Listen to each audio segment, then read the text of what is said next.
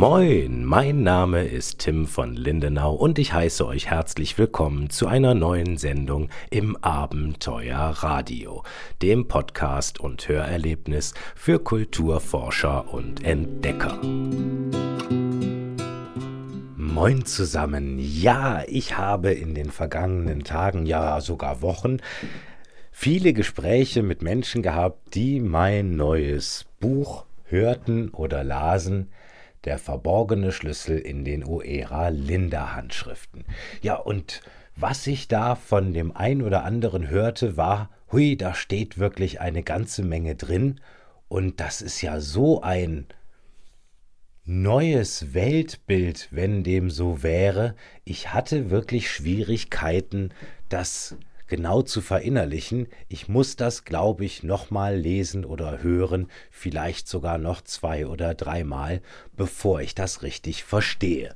Ja, und da hatte ich äh, durchaus äh, Verständnis für, weil mein kleines äh, Büchlein, das Hörbuch, das geht knapp über eine Stunde, ist wirklich pickepacke voll, weil es soll eine Brücke zu den originalen Uera-Linda-Handschriften aus dem Hause Lühe sein, das sehr wissenschaftlich verfasst ist, jetzt in der gerade erscheinenden neuen dritten Auflage. Und erst in der darauffolgenden Auflage soll es auch eine rein lyrische Form der Oera-Linde-Handschriften geben. Bis dato dann die allererste vollständige. Ja, und äh, ja, da habe ich mir dann wirklich lange Gedanken gemacht, was könnte ich denn tun, um da mal eine vereinfachte Möglichkeit in den Raum zu stellen, die Oera-Linda-Handschriften ähm, möglichst schlüssig zu verstehen.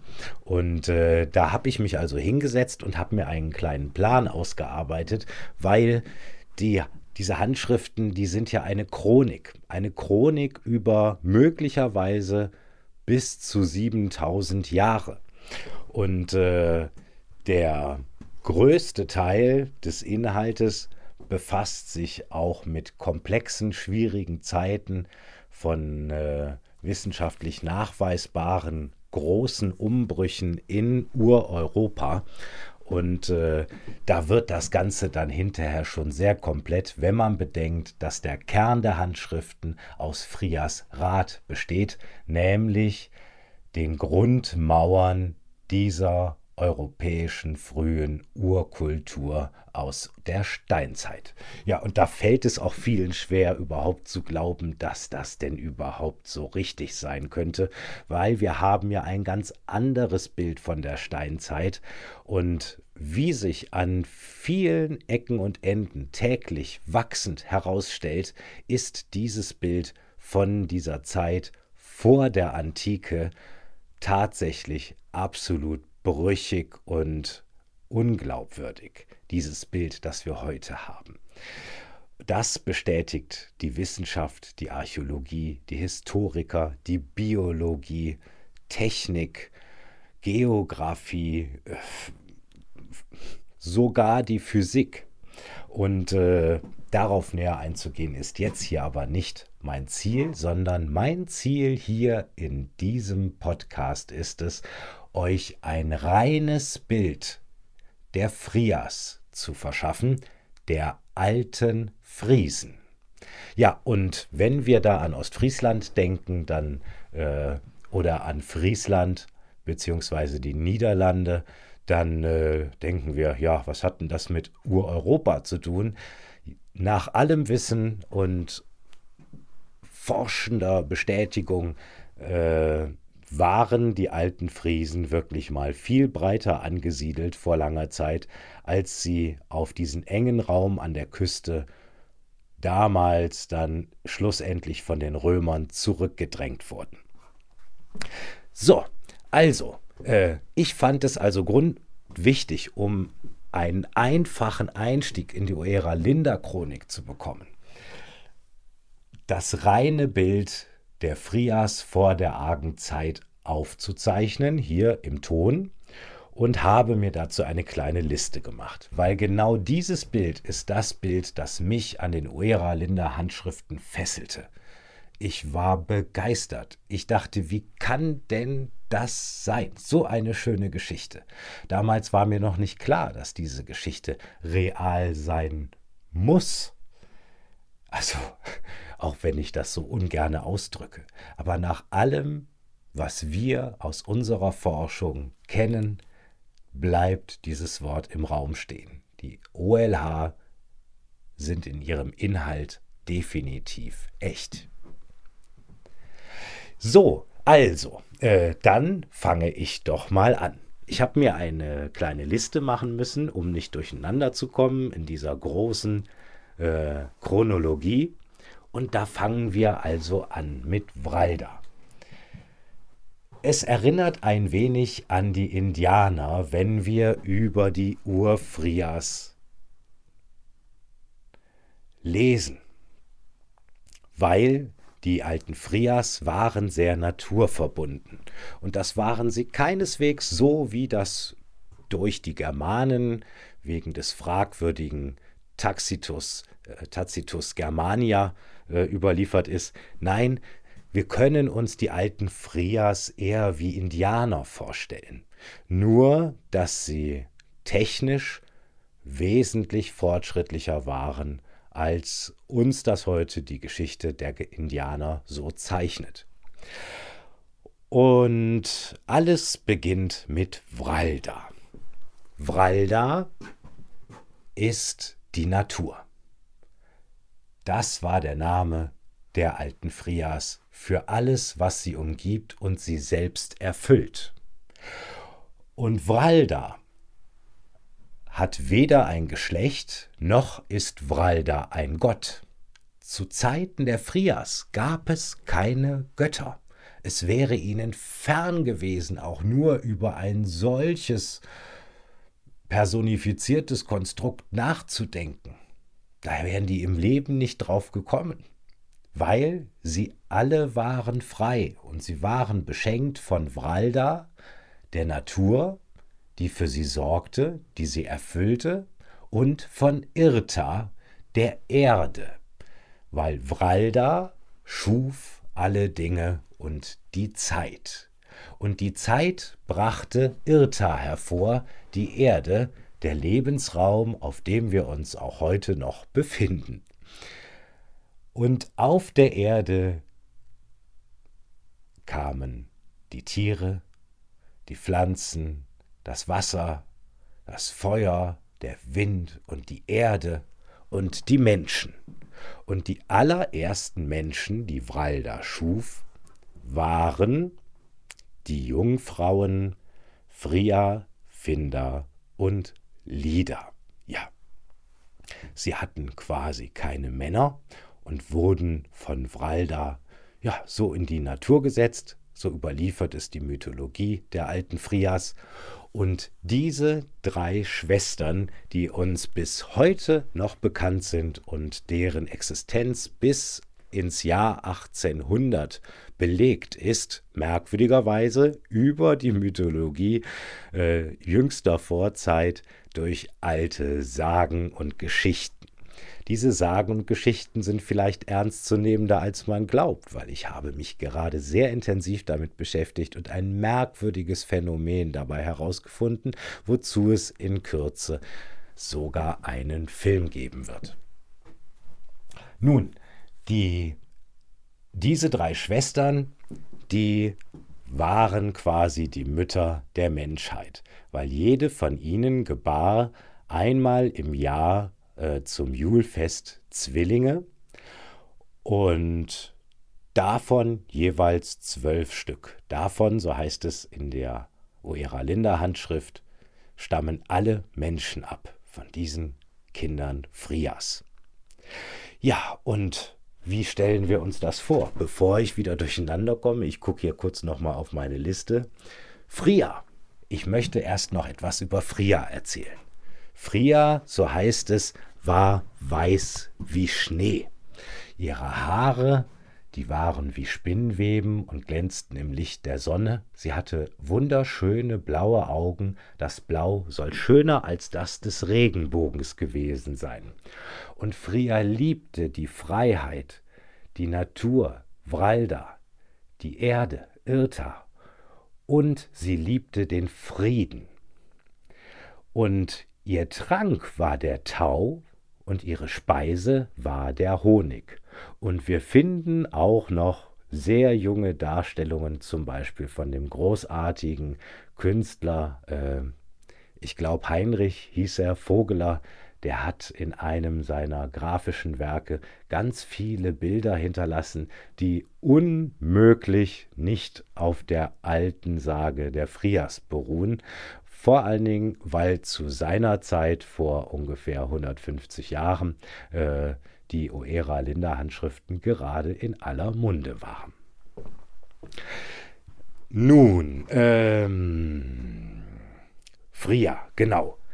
Sie, wir haben also ein, ein sehr detailliertes und wundervolles Bild von ihr. Sie muss eine sehr liebevolle Frau gewesen sein und sie hatte vorrangig nach den Handschriften das Glück und das Heil ihrer Kinder vor Augen. Also lehrte sie ihren Kindern die Freiheit und den Frieden und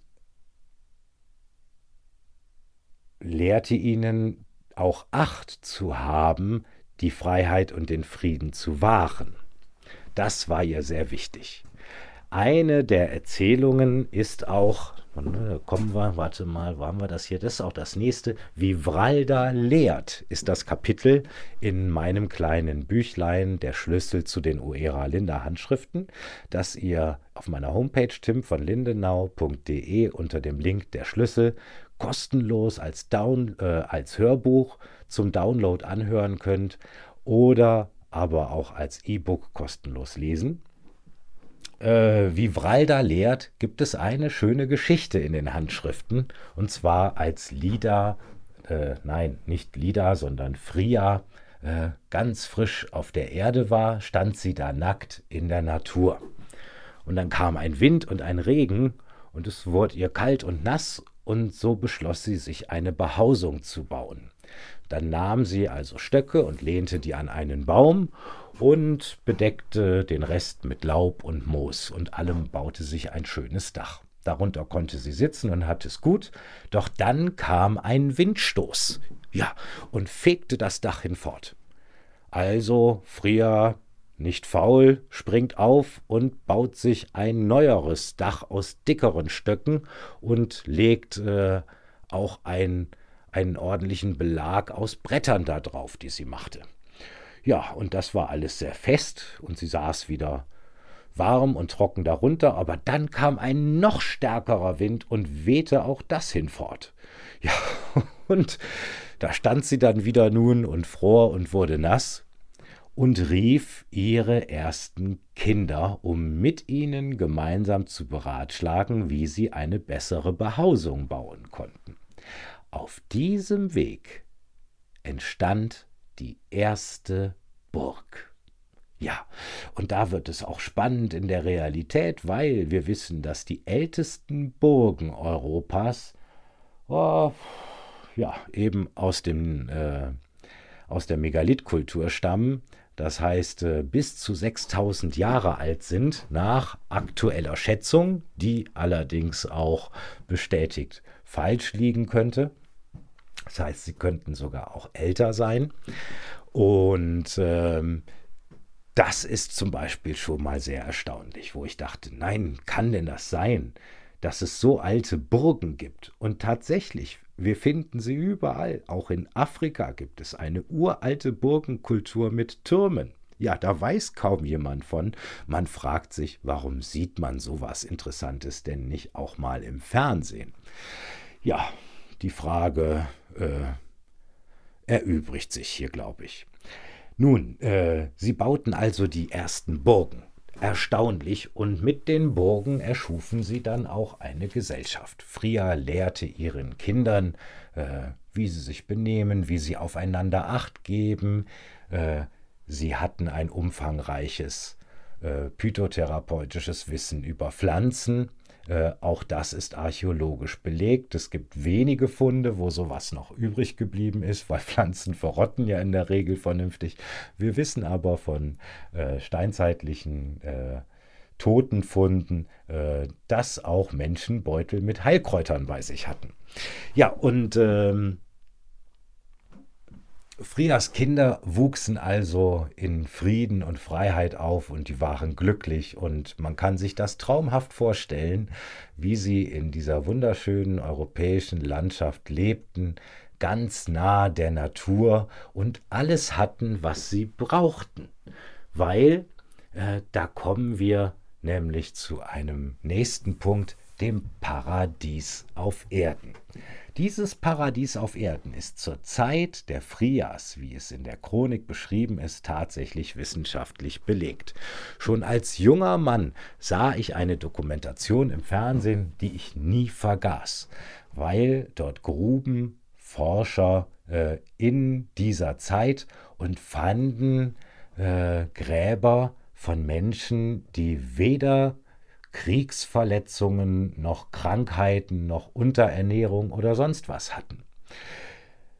Belegt ist durch verschiedene Funde und Wissenschaften, dass äh, die Zeit vor der Bronzezeit, in den Uera-Linderhandschriften heißt es, die arglose Zeit, die Zeit vor der argen Zeit, ähm, dass es dort einen Zeitraum von ja, bestimmt circa 5000 Jahren ungefähr äh, gab, in dem es noch keine Kriege gab. Der Krieg war sozusagen noch nicht erfunden.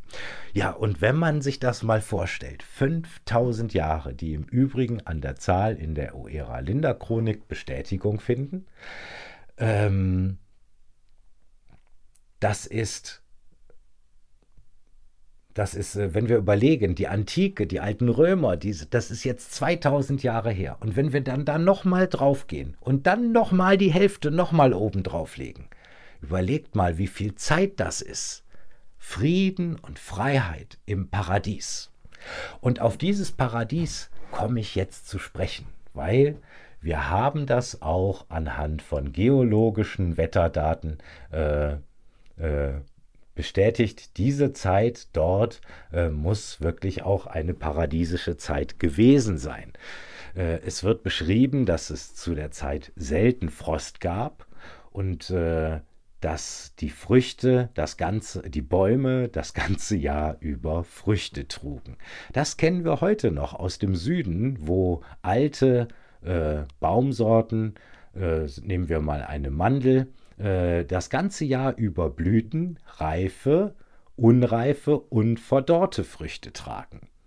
Wenn das Klima stimmt, dann gibt es keine Erntezeit, dann ist den ganzen Tag lang Ernte sozusagen.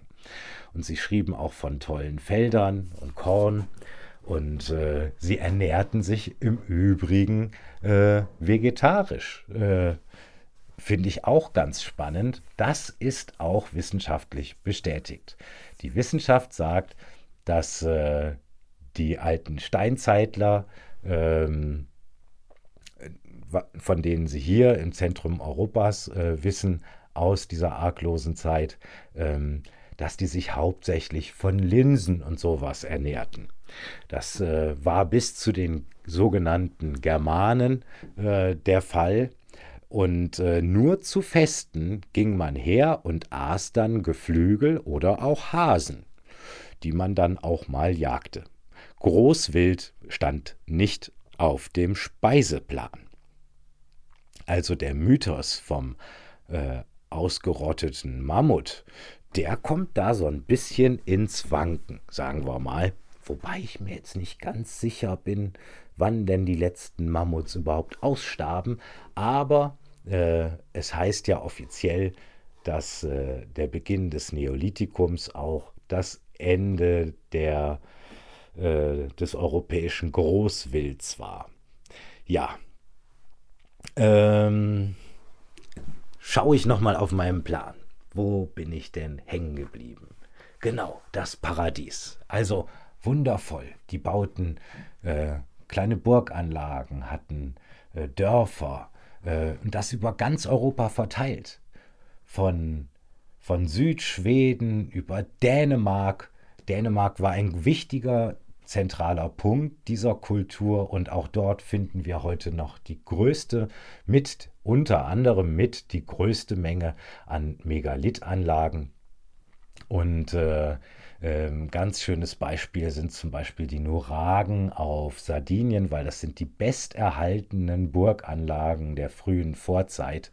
Äh, auch solche haben wir auf auf den Orkney Islands, äh, wo es sogar komplette Kücheneinrichtungen mit Bänken und Stühlen und sowas gibt aus Stein. Also ganz großartig und man kann sich das wirklich heimelig und gemütlich vorstellen. Ähm, was wir zum Beispiel auch aus der Forschung wissen, sind dann die sogenannten Pfahlbauten, wo sie Langhäuser bauten, die waren sehr lang. Das entspricht im Übrigen genau, diese Pfahlbauten entsprechen einer Beschreibung aus den OLH. Äh, ich habe diese Angaben mal äh, rekonstruiert äh, und habe äh, diese Rekonstruktion auch äh, für die Neuauflage der Original-OLH dem Verlag äh, zur Verfügung gestellt. Das heißt, es könnt ihr dann in der neuen Auflage betrachten, diese Rekonstruktion, die ich allerdings mittlerweile schon überarbeite, ähm, weil ich schon wieder neuere Informationen habe. Äh, aber das kommt dann in der vierten Auflage, sofern der Verlag das dann auch mit da reinnehmen möchte. Ja, ähm, die Pfahlbauten äh, und die Langhäuser, äh, das ist eine sehr interessante Geschichte. Da haben die dann drin gelebt. Äh, die waren verbunden mit einem Burgturm, so kann man sich das vorstellen, einem sehr breiten, großen, festen Turm. Und oben in dem Turm da hing Frias Licht, weil Fria hat ihren Kindern ein Licht gegeben, das ewig leuchten soll. Wir können uns das vorstellen wie eine Öllampe, wahrscheinlich eine größere Öllampe. Und äh, dieses Licht sollte das Denken der Menschen erhellen.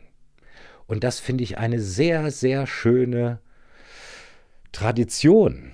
Äh, und äh, das Licht wurde beschützt von der Mutter. Es gab also keine männlichen Herrscher, so wie wir das in späteren Systemen kennen, und auch die Mütter waren keine Herrscher, wie wir das aus späteren Systemen kennen, sondern sie waren tatsächlich das, was wir auch unter dem Begriff Mutter verstehen. Sie waren die fürsorglichen Mütter, die auf ihre Kinder achteten und sich um sie kümmerten.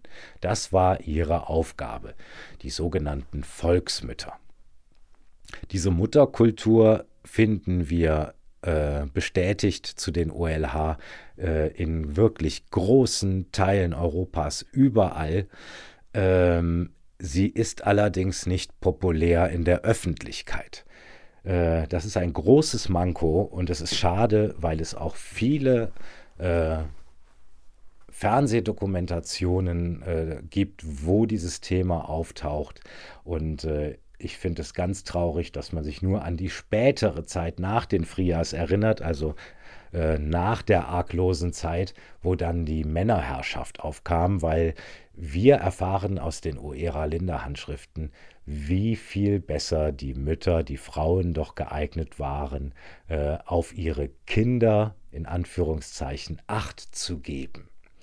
Und Fria benannte also die erste Volksmutter später ähm, und aus von dieser ersten Volksmutter kamen dann viele andere und die bauten jeweils Burgen, äh, worum dann auch äh, die Frias lebten in ihren äh, Langhäusern mit ihren Gärten und Äckern und ähm,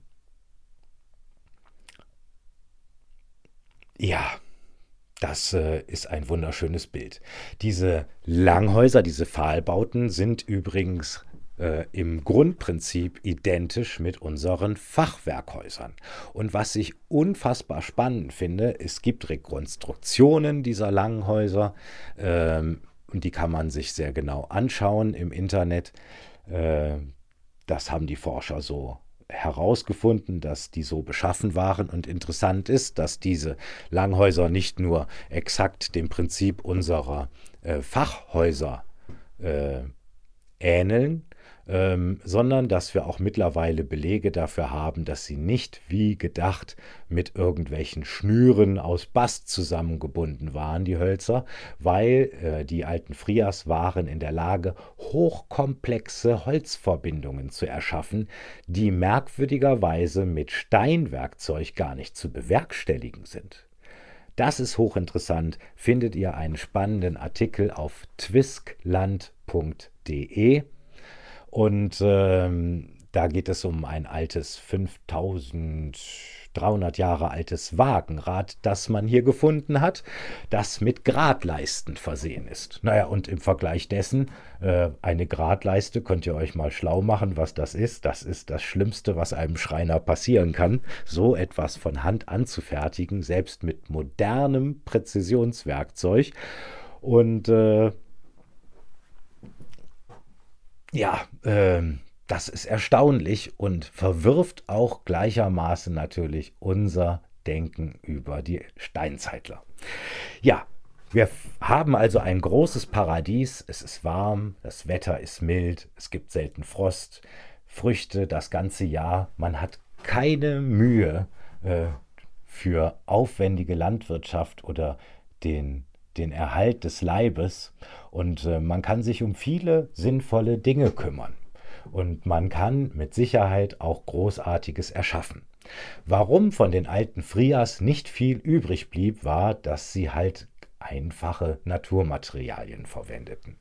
Ähm, sie nutzten tatsächlich auch den massiven Steinbau, der äußerst massiv ist, weil wenn wir überlegen, wir haben immer noch Burgreste, die 6000 Jahre alt sind, dann, äh, dann wundert einen da quasi nichts. Aber das haben sie äh, nicht als höchstes gesetzt, äh, sondern sie liebten auch den Holzbau. Wie schön und einfach kann man doch aus Holz bauen. Und äh, solche Bauten, wenn die dann natürlich 6000 Jahre alt sind, da bleibt nicht mehr viel von übrig und auch die Archäologen finden meist nur Verfärbungen in der Erde. Ja. ähm, was habe ich weiter auf meiner Liste stehen? Das Licht, Frias Licht, genau. Das Licht erhält also den Geist der Frias leuchtet von oben aus dem Turm. Oben auf dem Turm äh, gab es noch ein kleines Häuschen für die Sternenbeobachtung. Und äh, da kämen wir dann auch zu solchen Geschichten wie Stonehenge etc. Und da haben, gibt es auf Twistland äh, unter den ähm, Filmdokumentationen auch ganz eine ganz tolle Beitragsreihe von einem Forscher, der dazu etwas erzählen kann, nämlich zu der ureuropäischen Entdeckung des Sternensystems und dadurch der Zeitrechnung. Die Frias waren an sich überhaupt sehr mh, mm, äh, bescheiden in ihrer Kreativität wahrscheinlich, mh, mm, weil wir haben dort nicht viel oder vielleicht ist vieles auch einfach vergänglich gewesen und es beruht alles auf einfacher Symbolik. Da sie äh, allerdings auch überhaupt gar keinen, wie soll man das sagen, äh, gar keine Notwendigkeit gesehen haben müssen, durch ihre Lebensart und durch ihre Philosophie großartige Bildnisse zu erschaffen, weil wenn man in der schönen Natur lebt und sich selber als Teil der Natur sieht, als Teil der Bäume, als Teil der Pflanzen, verwandt mit den Tieren, in Symbiose mit allem, von der Quantenphysik heute bestätigt. Diese Symbiose durch den Effekt der Verschränkung, durch den Doppelspalteffekt. Ähm, diese Menschen waren viel näher am Leben und an, an der Wahrheit der Dinge. Ähm, die hatten keinerlei Ambitionen, äh, nach dem Sinn des Lebens zu suchen und da äh, daher unfassbare Kulte zu erstellen oder zu erbauen. Da gibt es mit größter Wahrscheinlichkeit ein riesiges Missverständnis bei dem, was Archäologen aus dieser Zeit finden. Und um dieses Missverständnis bemühe ich mich schon seit einiger Zeit und es wird äh, auch in Kürze dazu eine Filmdokumentation geben, um die Beschaffenheit der Megalithkultur.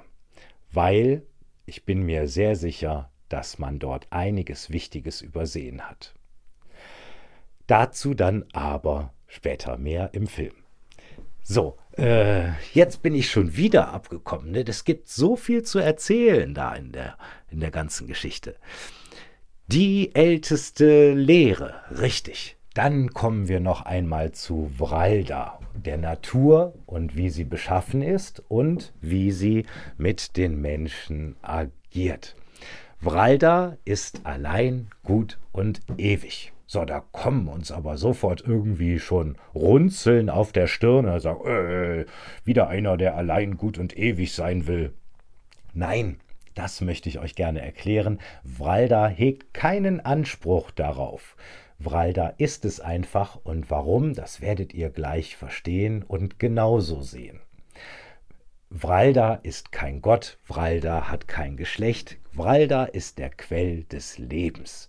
Er ist die Natur, es ist der Impuls, der alles wachsen und gedeihen und in ein äh, und, und am Leben hält und alles in einen Kreislauf bewegt. Und äh, das ist etwas Wunderbares, dass die alten Frias einen Namen für das hatten, von dem wir uns heute so weit entfernt haben. Vralda, die Natur. Und Vralda ist aus dem Grund alleine gut und ewig. Wir befassen uns erst mit dem Gut. Gut, das könnt ihr sofort bestätigt fühlen. Geht gleich mal raus nach diesem Beitrag, geht mal über die Felder und durch die Wälder. Und dann seht ihr Vralda, ihr könnt ihn riechen, ihr könnt ihn spüren, ihr könnt ihn anfassen, ihr könnt ihn schmecken. Das ist wirklich gut. Die Natur ist das einzigst wahre, ewige auf diesem Planeten. Und niemand äh, sollte sich einreden lassen, dass diese Natur in Gefahr ist. Der Mensch ist nicht dazu in der Lage, Vralda zu zerstören, beziehungsweise Irta zu zerstören. Das äh, kann ich euch versichern, aber ich möchte auf diesen äh, auf, auf, auf, auf dieses Thema hier gar nicht näher eingehen. Der Mensch ist viel zu klein und auch zu schwach, um Vralda tatsächlich ernsthaft zu schaden. Ähm, wo war ich stehen geblieben? Die älteste Lehre, genau. Vralda ist gut. Das merken wir, wenn wir raus in den Wald gehen. Und warum Vralda alleine gut und ewig ist, erklärt sich bei den Frias folgendermaßen. Nämlich, ewig ist Vralda, weil er immer steht ist. Wir sind das nicht, wir sind eine Erscheinung durch Vralda, so heißt es in den Handschriften, und äh, wir sollen auch versuchen, uns Vralda anzunähern. Aber warum Vralda alleine gut und ewig ist, ist, weil wenn wir jung sind und auf die Welt kommen, kleine Kinder sind, haben wir vollkommen andere Ansprüche und Ansichten und Bedürfnisse, als wenn wir wenige Jahre später jung sind dann. Und genau diese Ansichten, Ansprüche und Anforderungen an das Leben verändern sich dann wieder, wenn wir erwachsen werden, vielleicht sogar mehrfach, und wenn wir dann alt werden. Und deswegen sind wir nicht ewig, sondern wir sind wandelnd in einem Prozess, der am allerbesten dahin verlaufen soll, uns versuchen, uns Vralda anzunähern. Ist das nicht schön? Das ist wie mit den Indianern und das ist eine wunderschöne Lebensphilosophie, sich als Teil der Natur zu sehen und äh, es sich zur Lebensaufgabe zu machen, sich der Natur immer weiter anzunähern und äh, äh, mit ihr zu harmonisieren und äh, von ihr zu lernen und äh, immer mehr Natur zu werden. Das ist das, was die Frias suchten, fühlten, lebten und verwirklichten. Ist das nicht traumhaft? So was Schönes? Also das hat mich total berührt und war der wichtigste, ausschlaggebendste Grund, warum ich anfing an den OLH zu forschen. Ja, die älteste Lehre. Als nächstes kommen wir zu Ureuropa. Also, die Frias lebten äh, nicht nur ihrem Namen nach in Friesland, wo sie viel später nach ihrer Zeit von den Römern hin verdrängt wurden und sich dort zuletzt bis heute halten konnten, in Form der Friesen, die leider vergaßen, woher sie kamen, wobei in den Niederlanden äh, die Oera-Linda-Handschriften ganz schön populär sind, im Gegensatz zu Deutschland und äh, anderen Ländern. Äh, wir haben allerdings festgestellt, dass im Baltikum ein geballtes Wissen um die OLH existiert und gelebt wird. Ob sie sich selber so weit zurück äh, erinnern, dass sie äh, von den Frias wissen. Das versuchen wir gerade herauszufinden, weil die Kommunikation zwischen denen und uns ist im Schriftlichen nicht so einfach. Und wir haben da ein paar interessante Leute gefunden, Musiker, äh, die dieses Thema äh, musikalisch umsetzen, und zwar detailliert und uns jetzt an die gewandt, um herauszufinden, woher die denn ihre Mythologie haben. Ja, das wird auch spannend. Ureuropa. Also, äh, das war ein, ein, ein großes Land und geballt an den Küsten, was wir auch durch Bestätigung der Forschung in der Megalithkultur auch sehen können. Äh, das war ein großes Volk aus dem äußersten hohen Norden bis äh, in den Süden hinein so ein riesiges Land, quasi ganz Europa in Frieden und Freiheit und Harmonie mit der Natur.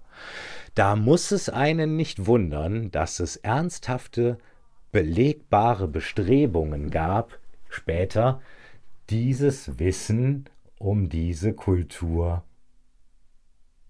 in der Versenkung verschwinden zu lassen. Das ist späterer Bestandteil der äh, Oera Linda Handschriften, auf den ich hier aber in diesem Beitrag nicht eingehe, weil hier geht es ja um die ursprünglichen äh, Frias in ihrem Bilde. So, Ureuropa, großartig. Ja, die Frias bauten Burgen, da hatten wir es schon von, das habe ich schon erzählt. Ja, und dann Frias Rat. Äh, Fria gab ihren Kindern einen Rat und eine Schrift. Die Schrift, ja, das ist heute nicht offiziell bestätigt äh, durch Datierungen, aber das wird sich, äh, das weiß ich ganz sicher, äh, in absehbarer Zeit ändern. Ähm, die alten Frias haben die Ur-Runenschrift entwickelt und die war viel einfacher äh, als die Runenschrift, die wir später von den Germanen kannten.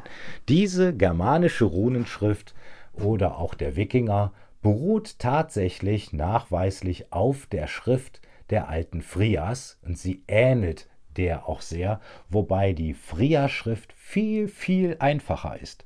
Und der Witz an der ganzen Sache und was ich so außergewöhnlich finde, wir hier in unseren Breitengraden können die sogar heute noch lesen. Es ist nicht schwer.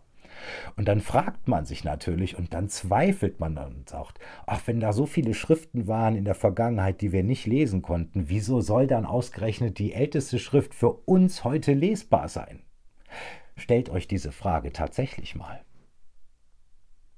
Haben wir uns zwischendurch ab und zu völlig verlaufen, dass wir nicht einmal mehr heute dazu in der Lage sind, die Schrift der Zeit zwischen diesen Welten lesen zu können?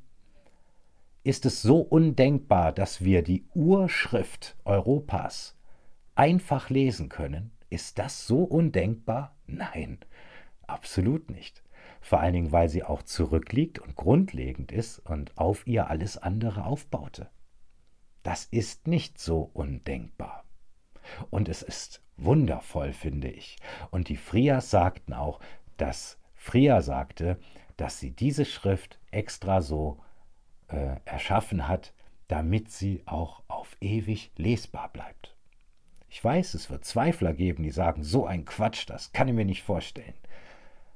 Aber wir haben ja auch die Runen. Und es gibt ein unfassbar großes Forschungswerk zu dieser Schrift. Aber auch das hier nicht Thema. So, mh, mm, der Rat. Fria hat also äh, ihren Kindern äh, die Schrift und ihren Rat hinterlassen. Und dieser Rat ist das zentrale Werk der OLH. Dort wird die Gesellschaftsform beschrieben und wie die Gesellschaft äh, untereinander verfahren sollte, damit sie Frieden und Freiheit wahrt und damit alle gerecht behandelt werden, damit niemand zu kurz kommt oder auch übersehen wird.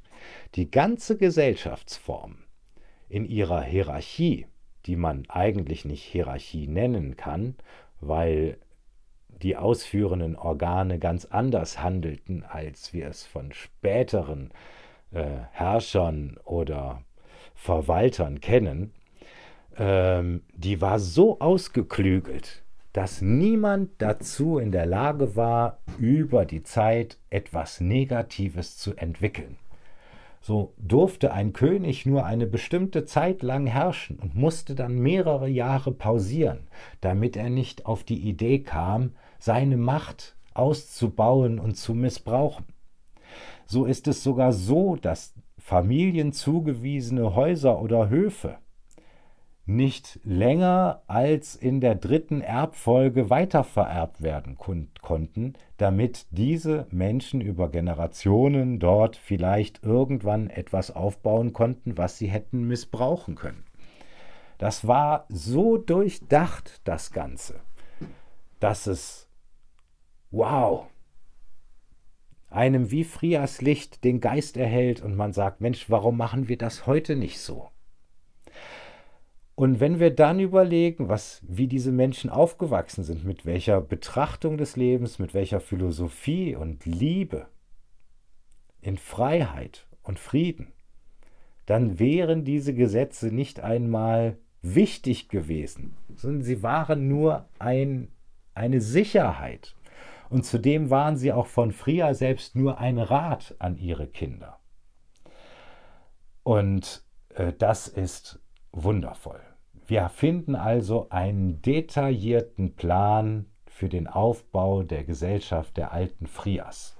Und der ist so ausgeklügelt, obwohl er insgesamt auf wenige DIN A4 Seiten passt, dass nichts darin übersehen wurde einzig allein und auch aus späteren Zeiten, äh, wo der Frieden nicht mehr gewahrt werden konnte, also ab Beginn der Bronzezeit, gibt es in dem Rat einige Punkte, die mich am Anfang auch haben ein bisschen stocken lassen in der Härte ihrer Bestrafung. Allerdings sind es insgesamt nur drei Punkte und die stammen auch aus Kriegszeiten, diese Räte. Ähm, bei denen tatsächlich bei längerer Betrachtung und äh, Überlegung äh, Notwendigkeit gegeben ist, wenn man äh, das verinnerlicht. Und ähm, das ist hier allerdings ja auch nicht Thema, weil wir sprechen ja über die reine Essenz der Ur, der alten Frias. Und äh, ja, es ist einfach ein Traum. Ich glaube, viele verstehen, warum man so begeistert sein kann davon äh, und warum es sich lohnt, da wirklich reinzuforschen, weil von unseren Ahnen können wir lernen, wie wir mit der Zukunft umgehen. Und äh, das ist nicht verloren, weil wenn wir rausgehen und Wralda begegnen, im Wald und auf den Feldern, in der Sonne oder bei Sturm, dann wissen wir, wenn es richtig stürmt und gewittert da draußen, dass nichts verloren ist, dass Vralda ungebrochen, kräftig und gesund ist. Das merken wir dann.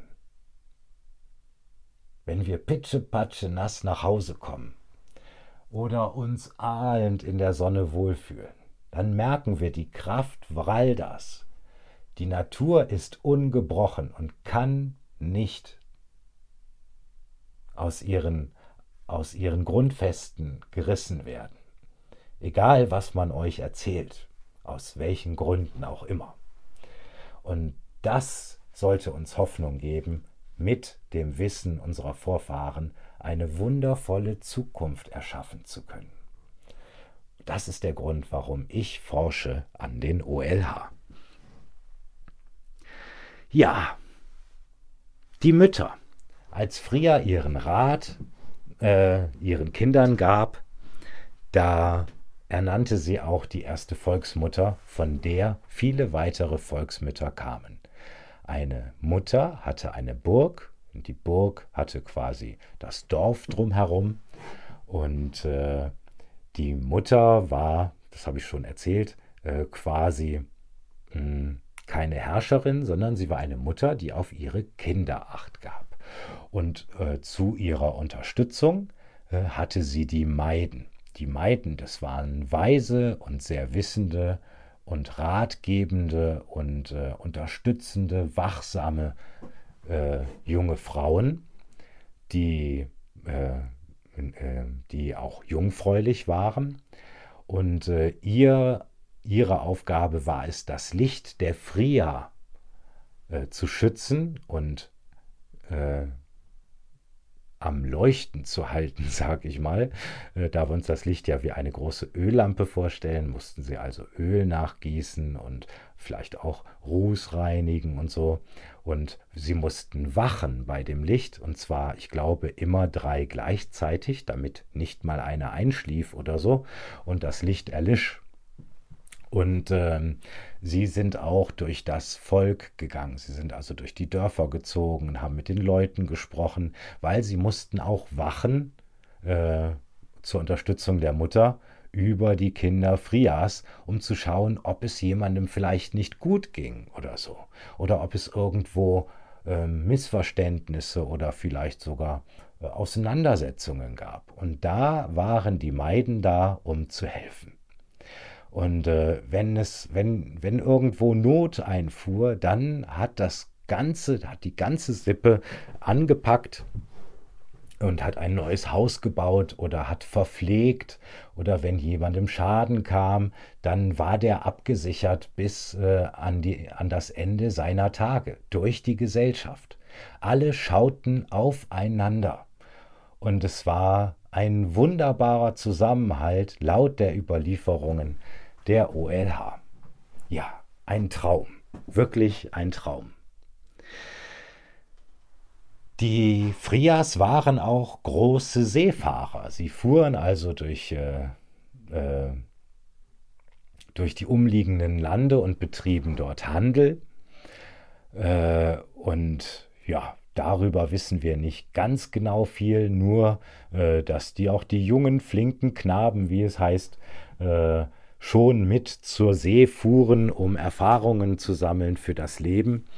Und äh, das muss auch spannend gewesen sein. Wir wissen die sehr, sehr frühe Seefahrt mittlerweile aus etlichen Funden bestätigt, äh, dass äh, ja, dass äh, Christoph Kolumbus äh, vier oder 5.000 Jahre später die Seefahrt erfunden hätte, äh, ist ein absolutes Märchen. Und selbst die Wikinger waren nicht die ersten Seefahrer, sondern auch die kamen da ein paar tausend Jahre zu spät. Aber äh, äh, solche Geschichten kommen halt durch frühe Forschungsstände zustande, die halt mittlerweile einfach ähm, über, äh, überarbeitet bzw. widerlegt sind. Ja, ist das nicht toll? Ein Volk von Abenteurern, Seefahrern, von, von, von Bauern, Gärtnern, äh, von Handwerkern, äh, die im absoluten Frieden, ohne Zwang, ohne Götter, alle einig und harmonisch mit der Natur lebten und uns einen Rat hinterließen, wie wir eine friedfertige Gesellschaft aufbauen können. Das ist der zentrale, wichtige Kern der Oera Linda Handschriften. Wundervoll, oder? Träumen wir da nicht von? Ja, und was wir machen, äh, und dieses Grüppchen, das wächst auch ein klein bisschen, auch wenn der harte Kern, glaube ich, hier ganz besondere Arbeit leistet. Äh, wir forschen jetzt seit vier Monaten gemeinsam an den OLH äh, orientieren uns an jeglicher Wissenschaft und allen verfügbaren Quellen und vernetzen äh, die scheinbaren Fakten mit und untereinander und äh, arbeiten auch täglich an äh, unserem Forschungsblog twiskland.de, die Oera Linda Handschriften. Und ähm, ja, es ist erstaunlich, was wir da zutage tragen, weil wir wissen nach dieser Zeit von vier Monaten absolut gesichert, äh, hier ist mehr als etwas dran. Dies scheint äh, im groben tatsächlich die Wahrheit über unsere Vergangenheit zu sein. Das ist erstaunlich. Und es wird in, ja, in einem Zeitraum, den man nicht absehen kann, es wird wahrscheinlich viele Jahre gehen, viele Veröffentlichungen dazu geben. Äh, wir sind uns mehr als gewiss, dass diese Arbeiten fortschreiten und äh, äh, Früchte tragen werden. Und ähm, es gibt schon sehr, sehr viele Veröffentlichungen. Schaut deswegen auf twistland.de vorbei, um einen genauen Überblick über, ähm, den Zen, ja, über die Essenz der äh, Uera Linda Handschriften zu bekommen, empfehle ich euch auf meiner Webseite timvonlindenau.de über den Link Der Schlüssel äh, zu meinem kostenlosen E-Book und Hörbuch zu kommen. Äh, schaut euch vielleicht zuerst die einführende dreiteilige Filmreihe an, die dort ebenfalls verlinkt ist, und hört dann das Hörbuch oder lest vielleicht sogar noch besser mein kleines E-Book. Da habe ich die Essenz der Oera Linde Handschriften äh, in einer wirklich spannenden lyrischen Form zusammengefasst äh, es ist äh, nicht nur informativ, sondern auch sehr unterhaltsam. Und ähm, das habe ich gemacht, äh, um eine Brücke zu schlagen zu den Original-OLH aus dem Hause Lühe, weil die originalen Oera-Linda-Handschriften bisher äh, jetzt in der gerade erscheinenden dritten Neuauflage wissenschaftlicher Art ist und es auch dort keinen lyrischen Text ohne Transkription gibt. Allerdings ist es die einzige Quelle aus dem Hause Lühe, das Buch, äh, das komplett ist ohne Kürzungen. Und äh, es gibt einen großen Forschungsteil da drin, der sich wirklich auch lohnt, äh, weil es geht ja nicht nur darum, eine spannende Geschichte aus der Vergangenheit zu lesen, sondern es geht auch darum äh, zu verstehen, ähm, dass dies mit aller, allerhöchster Wahrscheinlichkeit tatsächlich unsere Vergangenheit ist. Und hier geht es nirgends, auch in den 150 Jahren Forschung, die uns vorangegangen sind, durch äh, hoch promovierte, angesehene äh, Wissenschaftler. Ähm, hier geht es nicht um Esoterik oder Wunschgedanken. Hier geht es tatsächlich um Fakten. Und äh, es ist vielen wahrscheinlich schwer verständlich, sich erst einmal vorzustellen, dass sowas existiert haben kann. Aber, das habe ich schon benannt, es gibt gute Gründe für gewisse Organisationen, ähm, diese Wahrheit zu vertuschen, weil so sich die Menschen an diese Vergangenheit erinnern würden, so würden große Machtstrukturen auf diesem, auf dieser Erde in einem Rutsch zusammenbrechen, weil wir sie nicht mehr benötigen würden. Und viele Leute wollen das natürlich nicht.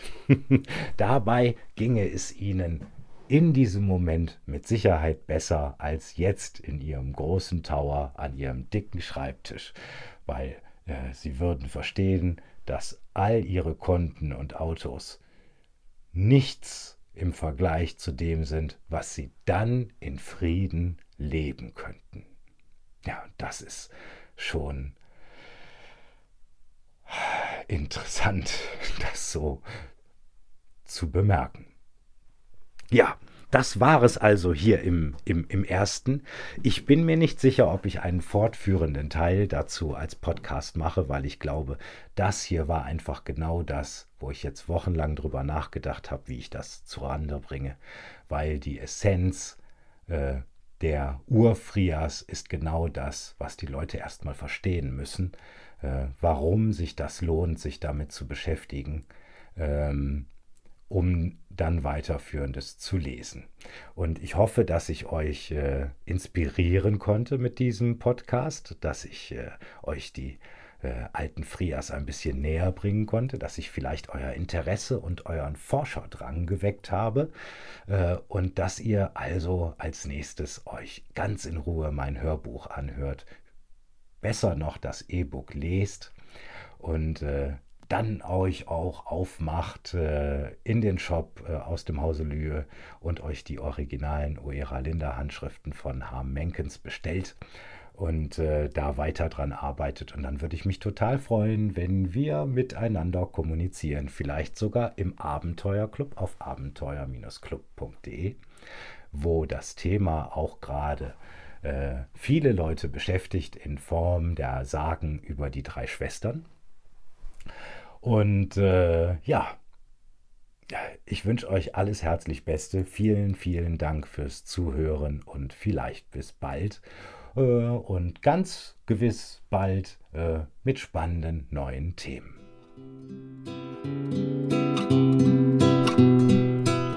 Und das war's auch schon für heute. Ich hoffe, ihr hattet ein spannendes Hörerlebnis und seid ein klein wenig schlauer als zuvor unterstützt meine Arbeit mit einer Spende in die Abenteuerspardose. Den Link findet ihr gleich unter diesem Beitrag oder auf meiner Internetseite timvonlindenau.de.